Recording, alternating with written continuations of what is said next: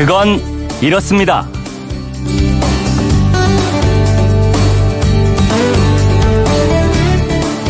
안녕하십니까, 오승훈입니다. 홍프리카, 서프리카 아십니까? 홍천과 서울을 가리키는 말입니다. 아프리카만큼 덥다는 뜻에서 지명 첫 글자에 프리카를 붙이곤 하죠. 원조는 역시 대프리카, 군지지형을 가진 대구라는 것 잘 아실 텐데요. 그런데 폭염의 상징 도시인 대구는 실제로 국내에서 최고로 더울까요?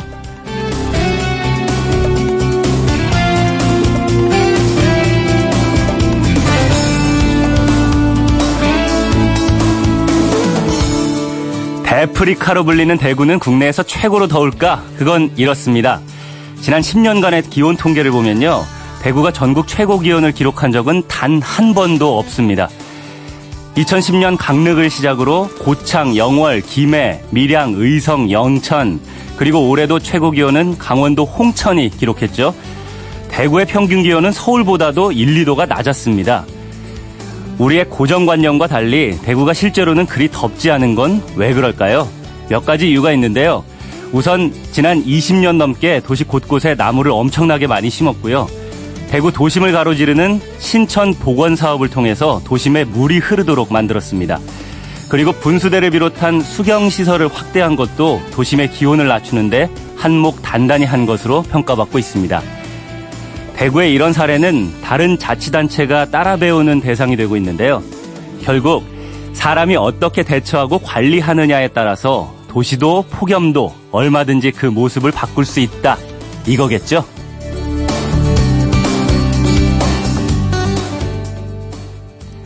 팔월 육일 월요일, 그건 이렇습니다. 오승훈입니다. 주말에 어떻게 무더위 잘 이겨내셨습니까? 이 손풍기라고 하죠. 이 손에 작은 선풍기 들고 다니는 거는 흔한 모습이 된 것 같고요. 땡볕을 막기 위해서 양산 든 남성분들 모습도 이따금씩 눈에 띄는데요. 그래서 오늘은 폭염이 바꾼 내 일상이라고 할까요? 어, 무더위 때문에 바뀐 내 생활상이라든가 무더위를 이겨내기 위해서 새로 시작한 일상이나 습관, 이런 게 있다면 오늘 문자로 함께 나눠봤으면 합니다. 문자 보내실 때는 엠비씨 미니는 공짜고요. 휴대폰 샵 팔공공일로 보내시는 건 짧은 건 오십 원, 긴 건 백 원의 정보 이용료가 있다는 거 참고하시고요. 방송에 소개된 분들 가운데 선정해서 선물 보내드리겠습니다. 여러분의 많은 참여 기다리겠습니다. 자, 그럼 문자 보내시는 동안에 스포츠 소식부터 들어볼까요? 김태범 스포츠캐스터입니다. 안녕하세요. 네, 안녕하세요. 김태범입니다. 네, 스포츠는 주말에 경기가 특히 많잖아요. 그래서 그렇죠. 네, 오늘 주말 동안 있었던 스포츠 소식이 기대가 됩니다. 어떤 네. 소식부터 전해주실까요? 우선 올 시즌 첫 이 연전이 진행됐던 케이비오 리그 야구 소식부터 전해드리겠습니다. 네. 먼저 광주에서는 기아가 선두 두산에 이틀 연속 역전승을 거뒀습니다. 기아는 어제 칠 회 말 최원준 선수의 역전 투런 홈런, 이어서 이명기 선수의 솔로 홈런이 터지면서 육 대 삼으로 승리했는데요. 두산의 린드블럼 투수는 올 시즌 리그에서 유일한 이 점대 평균 자책에다가 이 패밖에 없었던 투수였고요. 네. 기아의 최원준, 이명기 선수는 올 시즌 홈런이 두 개밖에 없었던 타자였는데 다소 의외의 홈런 두 방이 양팀의 승패를 갈랐습니다. 네. 사직에서는 강민호 선수가 전 소속팀 롯데를 상대로 결승 투런 홈런 포함 홈런 두 개, 사 타점 활약을 펼치면서 삼성이 롯데에 팔 대 이로 승리했고요. 네. 대전에서는 엔씨가 구 회 초에 터진 박성민 선수의 결승 투런 홈런으로 십 대 팔로 승리하고 한화의 이 연승을 기록했습니다. 네. 이렇게 어제 홈런이 결승타가 된 경기가 다섯 경기 중에 세 경기나 됐어요. 한편 수원에서는 넥센이 케이티를 무려 이십 대 이로 대파하고 삼 연승 오 위 자리를 지켰고요. 와, 네. 잠실에서는 에스케이가 역시 십이 대 삼으로 엘지를 대파하고 음. 엘지를 오 연패 빠뜨렸습니다. 음. 에스케이의 박종훈 투수는 어제 시즌 십 승째를 올렸는데요. 올 시즌 에스케이 최초의 십 승 투수가 됐습니다. 지난 시즌 십이 승에 이어서 이제는 완전히 에스케이의 주축 선발 투수로 자리 잡은 모습이라서 다가올 아시안게임에서도 박종훈 선수의 좋은 활약이 기대되고 있습니다. 네, 주말에 있었던 경기들이 점수가 많이들 났네요. 그렇죠. 네, 야구 팬들은 신났겠어요. 네. 네, K리그에서는 어제 일, 이위 팀 간의 대결이 있었죠? 그렇습니다. 어제 K리그 일 일 위 전북현대, 이 위 경남에프씨의 경기가 전주 월드컵 경기장에서 있었는데요. 네. 경남에프씨가 골키퍼 이범수 선수의 연이은 선방, 쿠니모토 선수의 결승골로 일 대 영 승리를 거뒀습니다. 경남은 지난 시즌에 K리그 이 이 부 리그에서 우승을 차지하고 올 시즌에 승격한 팀인데요. 네.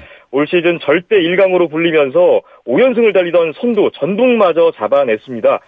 지난 사월에 전북과 만나서 영 대 사로 완패했었던 경남인데 이번에 원정에서 아주 제대로 서력에 성공했고 이제는 돌풍이 아니라 진짜 강팀으로 거듭나고 있는 경남인 것 같습니다. 네, 우리나라 여자 선수들이 우승에 도전했던 골프 소식도 궁금해요. 최종 결과 어떻게 됐습니까? 네, 오늘 엘피지에이 올 시즌 네 번째 메이저 대회 이천십팔 리코 위민스 브리티시 오픈 마지막 사 라운드 경기가 오늘 새벽에 있었습니다. 네. 어제 삼 라운드까지 우리나라 유서연 선수가 선두의 두 타차 삼 위에 오르면서 기대감을 모았었는데 결국 최종 결과 역시 유서연 선수의 삼 위로 끝났습니다. 음. 유서연 선수는 삼 번 홀에서 트리플 보기를 범하면서 아쉽게도 우승 경쟁에서는 탈락했고요. 네. 한편 삼 라운드까지 이십일 위였던 김세영 선수가 무려 여섯 타를 줄이면서 공동 사 위까지 뛰어올랐고요. 삼 라운드까지 공동 사 위였던 박성현 선수는 최종 십오 위로 마쳤습니다. 음. 이번 대회 우승은 잉글랜드의 조지아 홀 선수가 차지했는데요. 네. 브리티시 여자 오픈에서 십사 년 만에 잉글랜드 챔피언이 탄생하는 결과였네요. 네, 우리나라가 골프 강국이 되다 보니까 우승하는 거를 좀 기대하곤 하는데 삼 위만 해도 잘하는 거잖아요. 그럼요. 네. 어, 물론 우승하면 더 좋겠지만 뭐 이 정도만 해도 좋은 결과인 것 같고요. 네. 다음 대회 또 기다려보겠습니다. 네, 다음 대회를 기대해보겠습니다. 지금까지 김태범 스포츠캐스터였습니다. 잘 들었습니다. 감사합니다.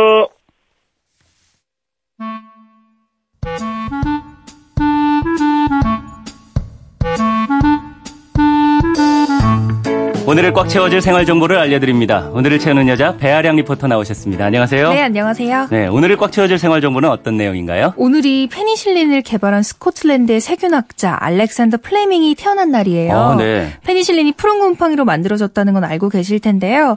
사실 푸른 곰팡이가 인류를 구하긴 했지만 일상생활에서 곰팡이는 반가운 존재는 아니잖아요. 그렇죠. 특히 오늘은 강원 영동 지역에 비가 많이 내리면서 호우특보까지 내려졌거든요. 네. 이렇게 온도와 습도가 모두 높은 무더운 여름철에는 집안 곳곳에 곰팡이가 쉽게 피어나서 골치가 아픈데요. 네. 그래서 오늘은 생활 속 곰팡이를 제거할 수 있는 방법들 준비했습니다. 네, 여름철에는 특히 곰팡이 때문에 골치 네. 아프잖아요. 금방 피어나더라고요. 그렇죠. 특히 집안 어디가 가장 심해요? 저 같은 경우는 예전에 기숙사 생활 오래 했는데 네. 이게 욕실. 아, 욕실에 맞아요. 장소를 옮겨도 네. 집을 옮겨도 욕실에 곰팡이 피는 건 비슷해요. 맞아요. 저는 붉은 곰팡이가 그렇게 싫더라고요. 아, 붉은 곰팡이요. 방금 말씀하신 것처럼 항상 습한 욕실과 한기가 잘 안 되는 옷장과 신발장, 음. 또 가구 뒷면이나 붙박이장 안쪽, 발코니 외벽, 세탁기와 김치냉장고 같은 가전제품의 고무 패킹, 에어컨 등에도 곰팡이가 잘 핍니다. 네. 곰팡이를 현미경으로 들여다보면 꼭 민들레꽃이 같더라고요. 음. 그 꽃이같이 생긴 포낭 하나에는 이천 개가 넘는 포자들이 있습니다. 이 곰팡이 포자들은 눈에 잘 안 보이지만 우리 주변에 수도 없이 떠다니고 있다고 하거든요. 사실 이거 다 볼 수 있다고 하면 그것도 좀 괴로운 일인 것 같아요. 그러다가 포자들이 좋아하는 곳들, 뭐 예를 들면 습기가 많은 곳이나 어둡고 환기 안 되는 곳, 네. 또 먼지와 영양분이 많은 청소가 안 된 더러운 곳, 따뜻한 곳 이런 곳들이 보이면 포자들이 자리를 잡고 뿌리 내리면서 성장하기 시작합니다. 네, 일단 내가 생활하는 공간이 곰팡이 포자가 좋아할 만한 환경인지 체크해봐야겠어요. 네, 유독 곰팡이가 잘 생기는 집을 보면 갓난아기가 있는 집, 화분이 음. 많거나 어항이 있는 집, 그리고 고층보다는 저층 집, 해가 잘 안 들어오는 집에 곰팡이가 심하거든요. 네. 내가 생활하는 곳이 곰팡이가 잘 핀다면 첫 번째로 해주셔야 할 건 창문을 자주 열어놓는 겁니다. 네. 환기를 자주 해주시고요. 환기요. 네, 그리고 여름철에는 옷장문도 열고 제습기를 틀어놓거나 곳곳에 숯을 많이 놓아두고 또 신문지를 활용해 보는 것도 좋습니다. 네. 이때 습기 제거에는 수중에서 백탄보다는 흑탄이 좋다고 음. 해요. 그러니까 습기 제거가 가장 중요하다는 얘기 같아요. 네. 그런데 한 번 생긴 곰팡이는 잘 없어 안 없어지는 것 같아요. 그러니까 곰, 어떻게 없애는 게 좋을까요? 곰팡이를요 리트머스 종이로 pH 농도를 측정해 보면 네. 이에서 삼 정도 강산성을 띠거든요. 음. 그래서 시중에 파는 곰팡이 제거제를 보면 반대 성질인 강알칼리성의 락스 성분이 많습니다. 네. 곰팡이 전용 제거제도 좋고 락스도 좋은데 다만 락스 종류를 사용하실 때는 꼭 환기해놓고 장갑 끼고 소량만 사용해 주시고요. 네. 아니면 약 알칼리 물질인 베이킹소다도 효과를 보실 수 있어요. 음.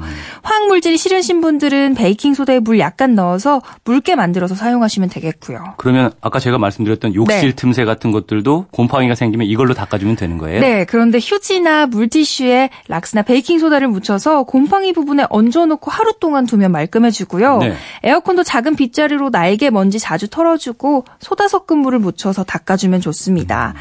켰다가 끌 때는 자동 건조 기능을 활용하거나 송풍으로 말린 후에 꺼주시고요.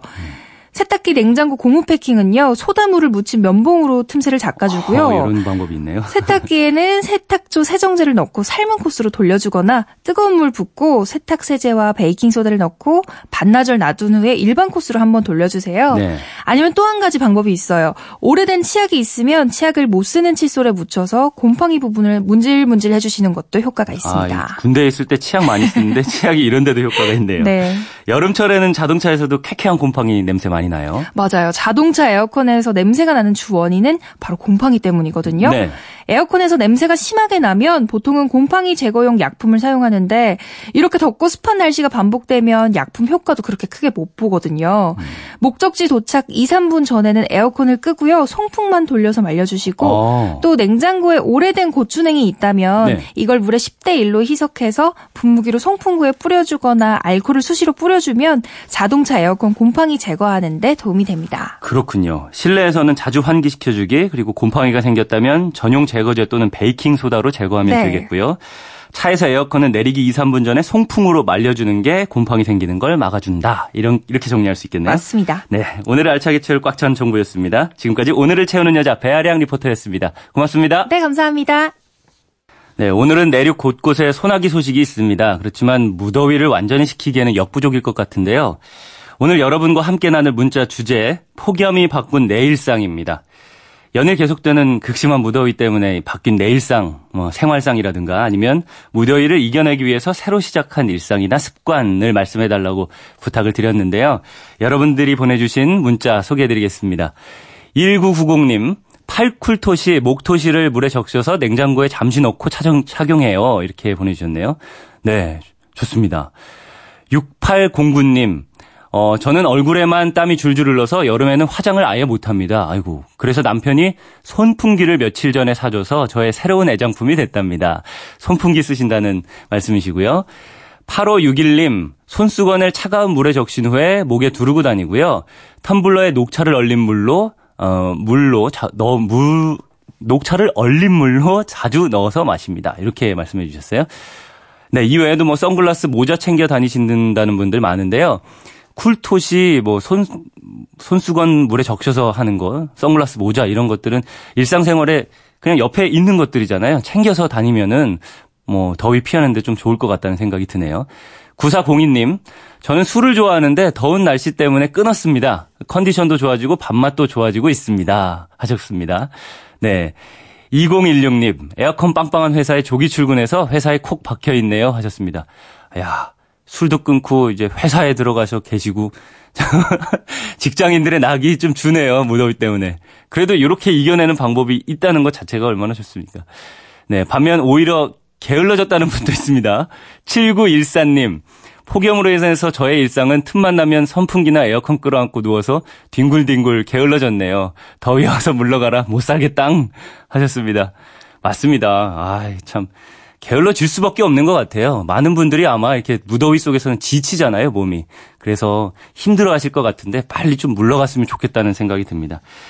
사실 물, 무더위 이거 우리 마음대로 안 되는 거잖아요. 작은 일상이나 습관으로 이렇게 무더위 이겨내면 좋을 것 같아서 여러분들의 노하우 들어봤습니다. 저도 이렇게 옆에 뭐 손풍기라든지 아니면은 수건 같은 거 물에 적셔서 쓰면서 여러분들의 지혜 저도 사용해보면 좋을 것 같습니다. 청취자 여러분의 참여로 만들어가는 그건 이렇습니다. 오승훈입니다. 저는 잠시 후에 돌아오겠습니다.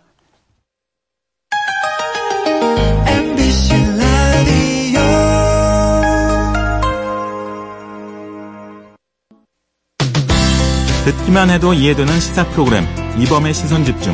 잠시 후 일곱 시 이십오 분부터 시작합니다. 왜라는 말을 다른 나라 사람들은 어떻게 소리낼까요? Why? Q? None. 세상의 모든 왜라는 궁금증에 대한 대답을 들려드립니다. 궁금증에 대한 가장 친절한 설명서. 그건 이렇습니다.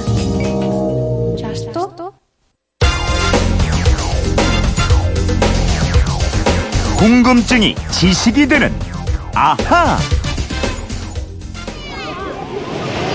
해수욕장도 피서객으로 가득 찼습니다. 해운대 오십만 명, 광안리 사십육만 명을 비롯해 부산 지역 해수욕장에만 이백십사만 명이 몰렸습니다. 네, 지난 주말 휴일에도 해수욕장 다녀온 분들 많이 계실 텐데요. 휴대폰 뒷번호 구공이공 쓰시는 청취자께서 이런 문자 주셨습니다. 얼마 전 우리 국민이 가장 많이 찾는 해수욕장이 해운대라고 얘기하셨잖아요. 여름마다 해운대에 오십만이 몰렸다, 사십만이 몰렸다 하는데 이런 해수욕장 인파는 어떻게 계산하는 건가요? 그러게요. 이 해수욕장 인파 숫자는 어떻게 해서 나오는 건지 궁금합니다. 어, 궁금증이라면 무엇이든 풀어드리는 엠비씨의 이영은 아나운서 나와 있습니다. 안녕하세요. 안녕하세요. 네, 인파 계산 이런 거는 쉽지 않을 것 같은데 이영은 씨는 뭐 돈 계산이라든가 뭐 이런 계산 같은 거 잘하는 편이에요? 제가 그래서 새삼 계산기를 발명하신 분이 너무 감사해서 좀 찾아봤더니요. 네, 네, 블레즈 파스칼이라는 분이 프랑스 수학자인데 네. 천육백사십이 년에 발명을 하셨다고 합니다. 또, 예. 네, 감사합니다. 그래서 계산기를 많이 쓴다? 네. 암산 같은 거 못한다? 네. 네. 알겠습니다. 그래도 오늘 잘 준비해 오셨을 것 같아요. 네. 지금이 딱 그 해변에 가장 많은 사람들이 몰리는 시기잖아요. 그래서 흔히 물 반, 사람 반 이렇게 얘기하고는 하는데 사람을 일일이 다 세지는 않을 것 같아요. 숫자 어떻게 해서 나오는 거예요? 어, 대부분의 해수욕장은요. 페르미 추정법을 사용하고 있는데요. 해운대 음. 해수욕장은 좀 다릅니다. 네. 작년부터 휴대폰에 의한 빅데이터 분석으로 내방객 수를 계산하고 있습니다. 어, 페르미 추정법, 빅데이터 분석 이거 좀 설명이 필요할 것 같아요. 먼저 페르미 추정법.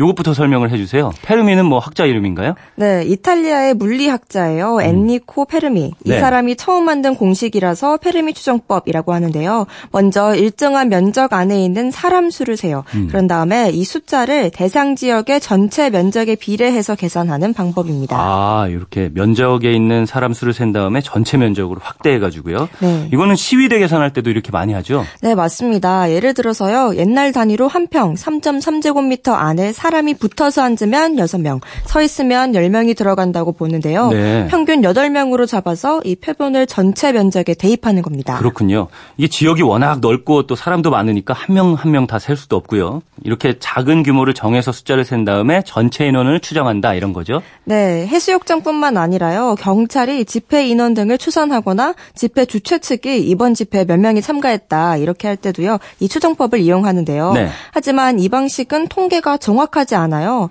해수욕장이든 집회든 사람이 한 자리에만 머무는 게 아니고 계속 움직이잖아요. 그렇죠. 밖에 나갔다 들어오기도 하고 또 이 공간에 있다가 저 공간으로 가기도 하는데 음. 이런 사람은 한 명으로 칠 거냐 두 명으로 칠 거냐 좀 모호한 부분이 있죠. 그렇네요. 그래서 특히 집회 참가자들 두고는 경찰과 집회를 주도한 양측의 인원차가 막 크게 날 때도 있어요. 네. 이 해수욕장 인파도 해당 해수욕장이나 지자체 입장에서는 인원 부풀릴 가능성도 있을 것 같아요. 네, 그런 의혹을 실제로 많이 받아왔습니다. 그래서 최근 들어서 다른 방식들이 좀 도입이 되고 있는데요. 네. 그중에 하나가 해운대 해수욕장과 송정 해수욕장이 한 통신사와 함께 도입한 빅데이터 분석 기법입니다. 어, 빅데이터 분석이라고 하면은 뭔가 좀 정확할 것 같다는 느낌이 드는데 어떻게 하는 겁니까? 네, 우선 해수욕장을요 오십 곱하기 오십 미터 크기의 격자형으로 나눠서요. 음. 각 공간에 미치는 이동통신기지국 신호세기를 측정하는 방식입니다. 오, 네. 해당 지역의 전파 범위를 잘게 나눠서요. 해수욕장 경계 안에 있는 휴대전화가 몇 대가 있는지 숫자를 세는 거예요. 아, 그러니까 휴대폰을 갖고 있는 사람이 많으면 기지국 신호세기도 커질 테니까 이렇게 네. 신호세기를 통해서 계산을 한다. 네. 그런데 이 해수욕장에는 다른 통신사 휴대폰도 많을 거 아니에요? 네, 그렇죠. 그래서 통신사별 시장 점유율이라든가 전원 꺼진 비율, 휴대전화가 없는 사람 비율도 감안해서 측정을 합니다. 아, 그렇군요. 물론 이 방법, 방법도 어쨌든 추정이 들어가니까 백 퍼센트 완전 정확한 거는 아니지요? 네. 네. 그렇지만 뭐 기존 페르미 방식보다는 훨씬 더 정확하겠네요. 네. 이렇게 하면요. 제가 만약 오전 열한 시에 해수욕장에 갔다가 나와서 잠깐 볼일도 보고 네 시에 다시 갔다면 두 명이 아니라 한 명으로 계산이 되니까 정확하고요. 음. 또 남녀노소가 각각 몇 명인지, 외국인이 얼마나 찾았는지, 연령대는 어디가 많은지 이런 식으로 데이터가 다 나옵니다. 그렇군요. 그러면 해당 자치단체나 해수욕장의 피서객을 뭐 맞는 준비 또는 서비스 기획할 때도 큰 도움이 되겠어요? 네. 그렇죠. 해운대구에 확인을 해보니까요. 해운대구는 삼 개월 동안의 용역비로 해당 통신사 약 이천오백만 원을 지급한다고 합니다. 그렇군요. 벌써 이렇게 사용을 하고 있었네요. 해수욕장 인파 계산도 이런 식으로 하면 정확해질 것 같습니다. 그리고 지난주 뉴스 보니까요. 팔월 삼일이랑 사일에 올여름 피서객의 사십 퍼센트가 이동한다. 네. 평균 하루 평균 뭐 사백팔십만 명이 이동할 거다 이렇게 얘기하던데요. 이 계산은 어떻게 나온 겁니까? 이게 모든 국민들한테 다 물어보지는 않았을 거고요.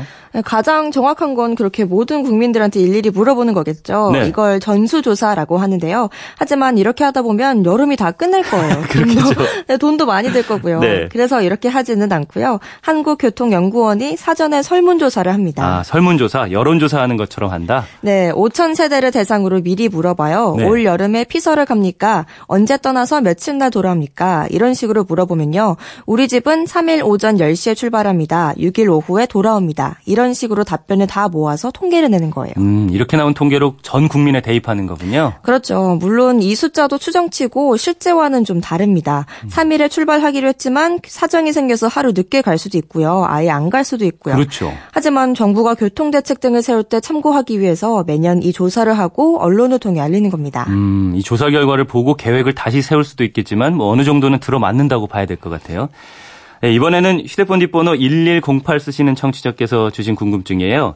어, 아침 출근길에 매일매일 듣는 애청자입니다. 감사합니다. 화재나 산불 발생 시에 피해액을 추정하잖아요. 소방서 추산 얼마 이렇게 보도하는데 실제 피해 금액보다 적게 추정되는 것 같은데요. 추정 기준이 무엇인지 궁금하네요. 늘 행복하세요. 이렇게 인사까지 해주셨습니다. 예, 저도 추정 기준 항상 피해액이 뭐 팔백만 원이다, 오백만 원이다. 집 한 채 탔는데요. 네. 뭐 이렇게 작게 나오는 게 궁금하긴 했어요. 네, 제가 제작진한테 근데 또 물어봤더니요. 이게 음. 매우 자주 들어오는 질문이라고 하더라고요. 음. 화재로 인한 재산 피해액은 현장에 나간 소방관이 마음대로 정하는 건 아니고요. 국민 안전처 매뉴얼을 토대로 추산합니다. 네, 원칙을 정해놓은 매뉴얼이 따로 있다는 거죠. 네, 기본적으로 모든 화재 피해 재산에는 감가상각을 적용합니다. 예를 들어서 주택이나 공장 같은 건물에 불이 탔다면 그 건물을 새로 짓는다고 할 때 들어가는 신축 단가에 불이 났을 때까지의 건물 사용 연수, 손해율 등을 따지는데요. 네. 일반 주택은 대략 오십 년, 아파트는 칠십오 년을 사용 연한으로 보고 그 이상부터는 신축 가격의 오분의 일만 그 건물의 가치로 인정합니다. 음, 그러니까 오래된 건물은 멀쩡히 사용하던 건물이라고 해도 뭐 가치를 얼마 인정받지 못한다 이런 얘기네요. 네, 한국감정원이 구조와 연식 등을 기준으로 작성한 건축물 신축 단가표가 있어요. 네. 이 기준에 의해서 건축물의 피해 금액이 결정되고요. 가재도구도 마찬가지로 감가상각을 따집니다. 티비는 오 년, 냉장고와 세탁기는 육 년, 소파 육 년, 장롱 등 가구는 팔 년 이런 식으로 기본 사용 연수를 정해놓고 있습니다. 음, 그러면 만약 십 년 된 냉장고랑 세탁기가 있다면요? 어, 기본 사용 연수를 넘으면요. 주택, 아파트와 마찬가지로 새 제품 가격의 오분의 일만 피해 금액으로 인정하고 아, 있습니다. 네. 이렇다 보니까요. 화재가 나서 집을 새로 짓거나 새 가재도구를 사야 하는 피해자들 입장에서는 소방서 추산 피해 금액이 너무 적다고 느낄 수밖에 없어요. 그렇겠네요. 이게 에어컨 한 대 살려면 이백만 원 이렇게 돈이 들어가는데 멀쩡하게 잘 쓰던 에어컨은 오분의 일 가격이다. 그러면 사십만 원만 네. 인정해 주는 거잖아요. 네. 좀 적게 인정이 되긴 하는 거군요. 일일공팔 님을 비롯해서 오늘 질문하신 분들 궁금증이 좀 풀리셨을 것 같습니다. 세 분께는 감사의 선물 보내드리겠고요. 예언 아나운서 이분처럼 궁금할 때는 어떻게 하면 되는지 알려주세요. 네, 그건 이렇습니다. 인터넷 게시판이나 엠비씨 미니 아니면 휴대폰 문자 샵 팔공공일 번으로 보내주시면 됩니다. 문자 보내실 때는 미니는 공짜지만 휴대폰은 짧은 건 오십 원, 긴 건 백 원의 이용료가 있습니다. 네, 지금까지 궁금증이 지식이 되는 아하 이영은 아나운서였습니다. 내일 또 봬요. 감사합니다.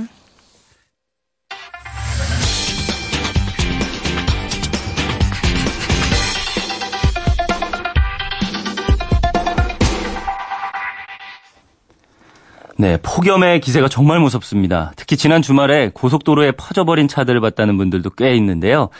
궁금한 키워드를 알아보는 키워드 인터뷰 코너. 오늘의 키워드 폭염 중 자동차 관리와 운전법에 대해서 대림대학교 자동차학과 김필규 교수와 김필수 교수와 얘기 나눠보겠습니다. 안녕하세요. 네, 안녕하세요. 네, 이 폭염 때문에 사람뿐만 아니라 자동차도 힘들어하고 있는 것 같아요. 네, 맞습니다. 자동차 관리가 어느 때보다 중요할 것 같은데 어떤 것들에 네. 신경 써야 할까요?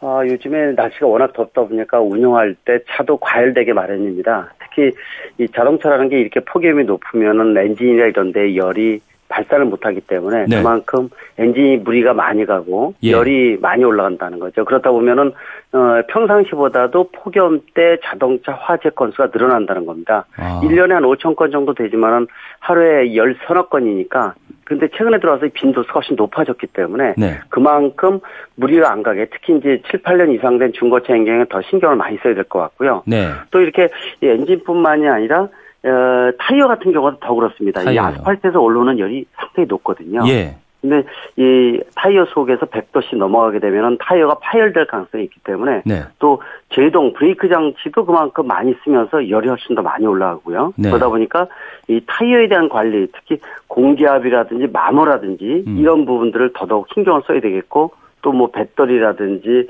그밖에 뭐 각종 등화 장치 등등해서 다른 계절에 보는 자동차 관리도 중요하지만 이렇게 폭염 속에서는 모든 장치들이 무리가 가기 때문에 고장이 난다든지 안전에 영향을 줄 수가 있으니까 전체적인 부분들을 점검해주고 확인하는 것이 중요하다고 볼 수가 있습니다. 전체적으로요.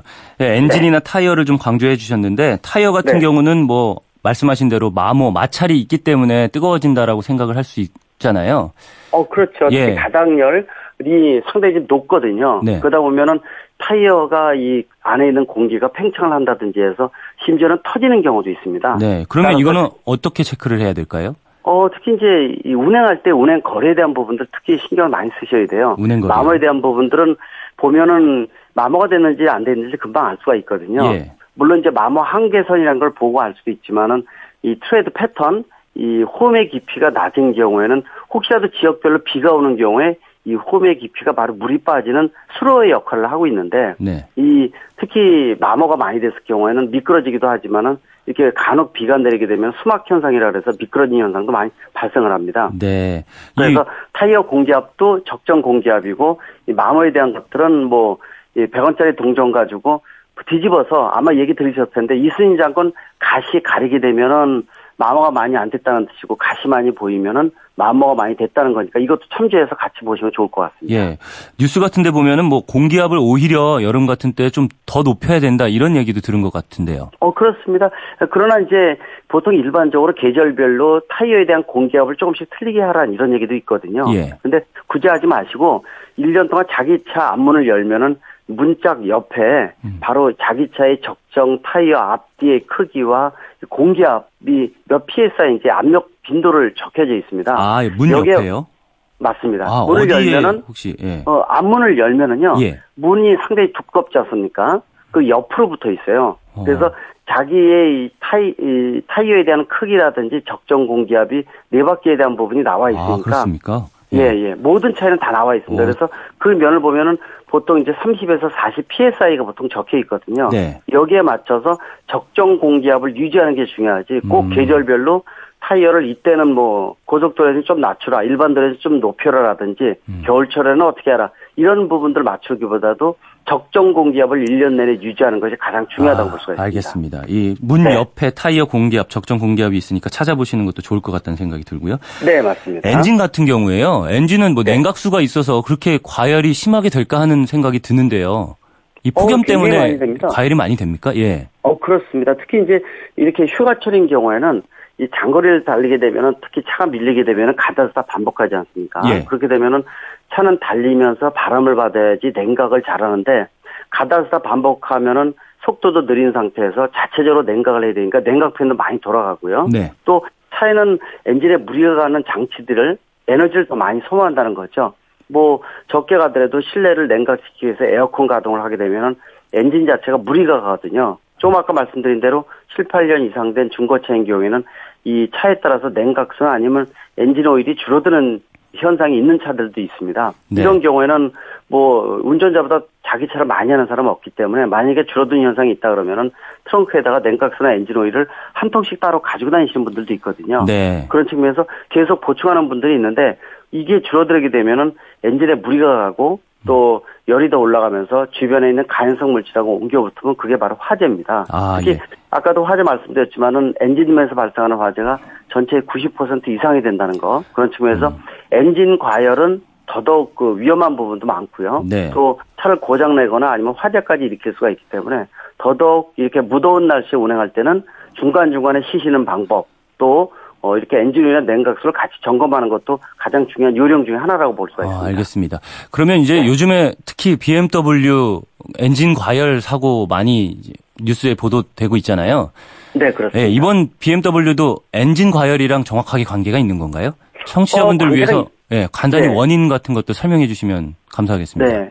어, 와, 어, 관계가 있다고 보고 있습니다. 예. 어, 엔진에 너무 무리가 많이 간다는 겁니다. 보통 요새 이제 뉴스에 이지알이라고 배기가스 재순환 장치가 설명에 많이 나오는데, 네. 이거는 이 배기가스의 일부를 흡기 쪽으로 빨아들여서 흡기에 있는 엔진 온도를 낮추면은 우리가 미세먼지의 원인 물질인 어, 질소 산화물을 저감시키는 확경 장치거든요. 예. 이 장치는 개발된 지 한 이십 년 정도 됐는데 엔진에 붙어 있는 장치입니다. 네. 그래서 엔진하고 같이 묻혀 있기 때문에 역시 이지알이 온도가 올라가서 과열돼서 화재가 생긴다는 것은 바로 엔진이 어, 무리가 많이 갔다는 뜻도 가지고 있거든요. 음. 그런 측면에서 지금 현재 완벽한 원인에 대한 것들이 안 나오고 있기 때문에 계속 화재고요. 또 이 음. 담당 부서는 국토교통부에서도 이 원인을 확실하게 파악을 해야지만 실질적으로 리콜이 가능하다고 판단을 하고 있어서 그 조사를 하는데, 문제는 십만 명 이상이 아직도 이 운행 중에 계속 화재에 대한 위험성을 안고 있다는 거기 때문에, 네. 정부에서 발표하는 십 개월이 아니라 이거를 이, 삼 개월로 담기, 당겨서 빠른 리콜 조치가 가장 중요함을 강조할 수가 있기 때문에, 네. 아마 이런 부분들이 빨리 진행될 것으로 예상을 하고 있습니다. 그렇군요. 이게 엔진을... 네. 그 온도를 낮춰주기 위해서 배기가스를 안에 다시 넣어가지고 엔진 온도를 낮추려고 하는데 요거 전체가 다 뜨거워져서 문제가 생길 수 있다, 네. 이렇게 말씀을 해주신 것 같아요. 맞습니다. 특히 네. 이지알이라는 것은 알겠습니다. 이 배기가스를 낮춰주는 이지알 쿨러라는 냉각기가 있는데, 네. 이 장치가 아직도 이 정확하게 그 온도가 떨어뜨려야 되는데 떨어뜨리질 못하고 과열이 되는 상태라는 것이죠. 네, 알겠습니다. 그 원인에 대한 부분들은 정확히 파악이 중요하다고 볼 수가 있습니다. 네. 이 폭염 중에 자동차 관리 꼭 살펴봐야 하는데 간과하는 부분이 있다면 뭐가 있을까요? 어, 역시 이제 제동 장치도 아까 말씀드린 대로 중요합니다. 음. 이거는 타이어 쪽에 붙어 있기 때문에 타이어가 온도가 올라가면서 제동 장치도 역시 제동을 하게 되면은 온도가 올라가는데 이 부분을 제대로 이 확인을 안 하게 되면은, 특히 이 제동 장치는 아시겠지만 브레이크 오일이 들어가 있는데 브레이크 오일은 밟으면 속에 기포가 발생을 하면은 베이퍼 록이라고 해서, 네. 기포가 어, 운전자가 밟더라도 제동이 제대로 안 되는 현상이죠. 굉장히 무서운 현상입니다. 그래서 음. 간혹 이렇게 뜨거운 여름철 내리막길에서 이 버스라든지 큰 차들 또 일반 승용차도 그렇고 제동 장치가 이 고장나서 문제가 되는데 이게 바로 베이퍼록입니다. 네. 그런 측면에서 제동 장치에 대한 부분도 잘 보셔야 될 것 같고, 특히 이 배터리에 대한 부분들을 신경 써야 되는 게 에어컨 등 등 전기 에너지를 상당히 많이 쓰기 때문에 이 배터리에 대한 것들도 이 한 삼 년 정도 됐다 그러면은 갈아주는 게 좋다고 분명히 볼 수가 있고요. 네. 또 이제 이렇게 날씨가 더우면은 워낙 움직이는 걸 싫어하다 보니까 운전은 하는데 차를 가지고 미리 점검해서 단골 정비업소에 안 가는 부분들도 많이 있거든요. 그런 측면에서 자동차 정비에 대한 것들도 미리 점검을 해야 된다는 거. 그래서 피서철의 장거리에 대한 부분들, 물론 갔다 오신 분들도 있지만은 아직 안 가신 분들도 분명히 있기 때문에 그런 측면에서 가시기 전에 이, 삼 일 전에 미리 한번 전체적인 자동차 정비를 받는 거, 이런 부분들도 상당히 좀 점검 내용 중에서 전체적으로 확인하는 주는 상당히, 네. 중요한 부분이다 분명히 볼 수가 있고요. 어, 네. 뭐 예, 예를 들어 주차 방법이라든지 워밍업이라든지 다 중요함을 강조할 수가 있습니다. 네, 제동 장치나 배터리 같은 경우는 뭐 고장 난 거를 사실은 모르잖아요. 그러니까 점검이, 네. 또 자주 이루어져야 되겠다 이런 생각이 드네요. 맞습니다. 네. 원래 이게 네.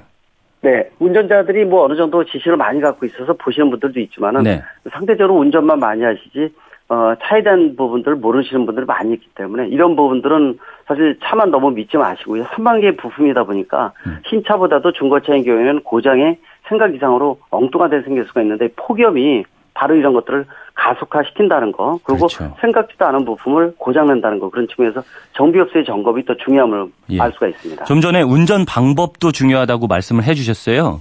네. 폭염 중에 뭐 운전법이라는 게 따로 있을까요? 어, 특별한 방법보다도 우리가 이 상급 운전, 급출발, 급가속, 급정지가 지금 몸에 배어 있다는 겁니다. 이 부분들이 상당히 중요하기 때문에 한 템포 느린 여유 있는 운전이 상당히 중요하거든요. 예. 또 이렇게 더울 때 이 가다 쓰다 반복하면은 짜증도 많이 나다 보니까 난폭이나 보복 운전, 생각지도 않게 그런 부분이 많이 생길 수 있다는 것도 상당히 좀 주의를 하셔야 됩니다. 네. 그리고 운전을 할 때 특히 휴게소나 이 오후가 되게 되면은 졸음 운전도 많이 유발될 수가 있거든요. 에어컨을 그렇죠. 켜고 안에 순환 모드를 놓게 되면은 이산화탄소가 급증을 하면서 졸음이 유발되기 때문에 자주 환기를 시키거나 아니면은 외부 유인 모드로 놓고 에어컨을 켜는 것도 중요하고, 또 졸음을 방지하기 위해서 한 시간 반 정도 되면은 휴게소나 졸음 쉼터에 들려서 꼭 쉬시라고 말씀드립니다. 네. 그리고 차를 주차시킬 때도 보통 사람과 마찬가지로 쉬어서 엔진을 꺼두게 되면은 빨리 식는 이것도 하나의 유령이지만은 이 쇠약봉 밑에 주차를 하지 말고 되도록이면은 이 그늘이라든지 지하 주차장 같은 데 들어가서 내 차가 좀 과열이 심한 것 같다, 오래된 중고차다 그러면은 엔진 보닛을 열어놓는 것도 빨리 시키는 방법 중에 하나니까 운전을 하실 때 그런 차의 특성에 맞춰서 본인이 좀 더 휴식을 취한다든지, 네, 또 각종 시스템에 대한 부분들, 또 운전 방법도 한 템포 느리게 해서 에너지도 절약하면서 여유 있는 운전, 특히 막히는 것 자체를 즐기는 피서법도 중요하다고 볼 수가 있습니다. 예, 정리해보자면은 좀 사람이든 자동차든 휴식을 취하는 게 굉장히 중요할 것 같다. 그리고 또 엔진, 타이어, 제동장치, 배터리 이런 것들이 어, 폭염 속에서 좀 위험해질 수 있는데 이거는 점검을 자주 해주는 걸로 우리가 대비를 하면 되, 되겠다. 이렇게 정리할 수 있겠네요. 맞습니다. 예, 감사합니다. 네. 대림대학교 자동차학과 김필규 교수님과 얘기 나눠봤습니다. 교수님 감사합니다. 네, 고맙습니다. 네, 미니의 김태수님이 인천에 비가 오네요라고 남겨주셨고요. 팔공구팔 님도 수원도 비가 오기 시작한다는 문자가 왔는데요. 네, 기상청의 이호은 리포터 연결해서 날씨 알아보겠습니다. 네, 반가운 비가 좀 과하게 내리고 있습니다. 서늘하고 습한 동풍이 불고 있어서 강원 영동 중북부 지역에는 현재 비가 쏟아지고 있습니다. 호우 경보가 발효 중이고요. 어젯밤부터 오늘 새벽까지 이미 백 밀리미터 이상 매우 많은 비가 쏟아진 곳도 있는데 지금도 천둥 번개가 치고 있고 특히 강원도 강릉 강문에는 시간당 칠십 밀리미터 안팎으로 퍼붓고 있습니다. 차차 남하하고 있으니까 영동과 경북 동해안, 계곡, 야영장, 피서...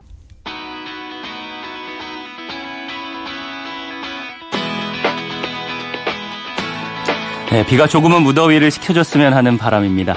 오늘 순서 마지막 곡 이적의 하늘을 달리다 보내드리면서 저는 내일 다시 찾아오겠습니다. 월요일 아침 모두 힘내십시오.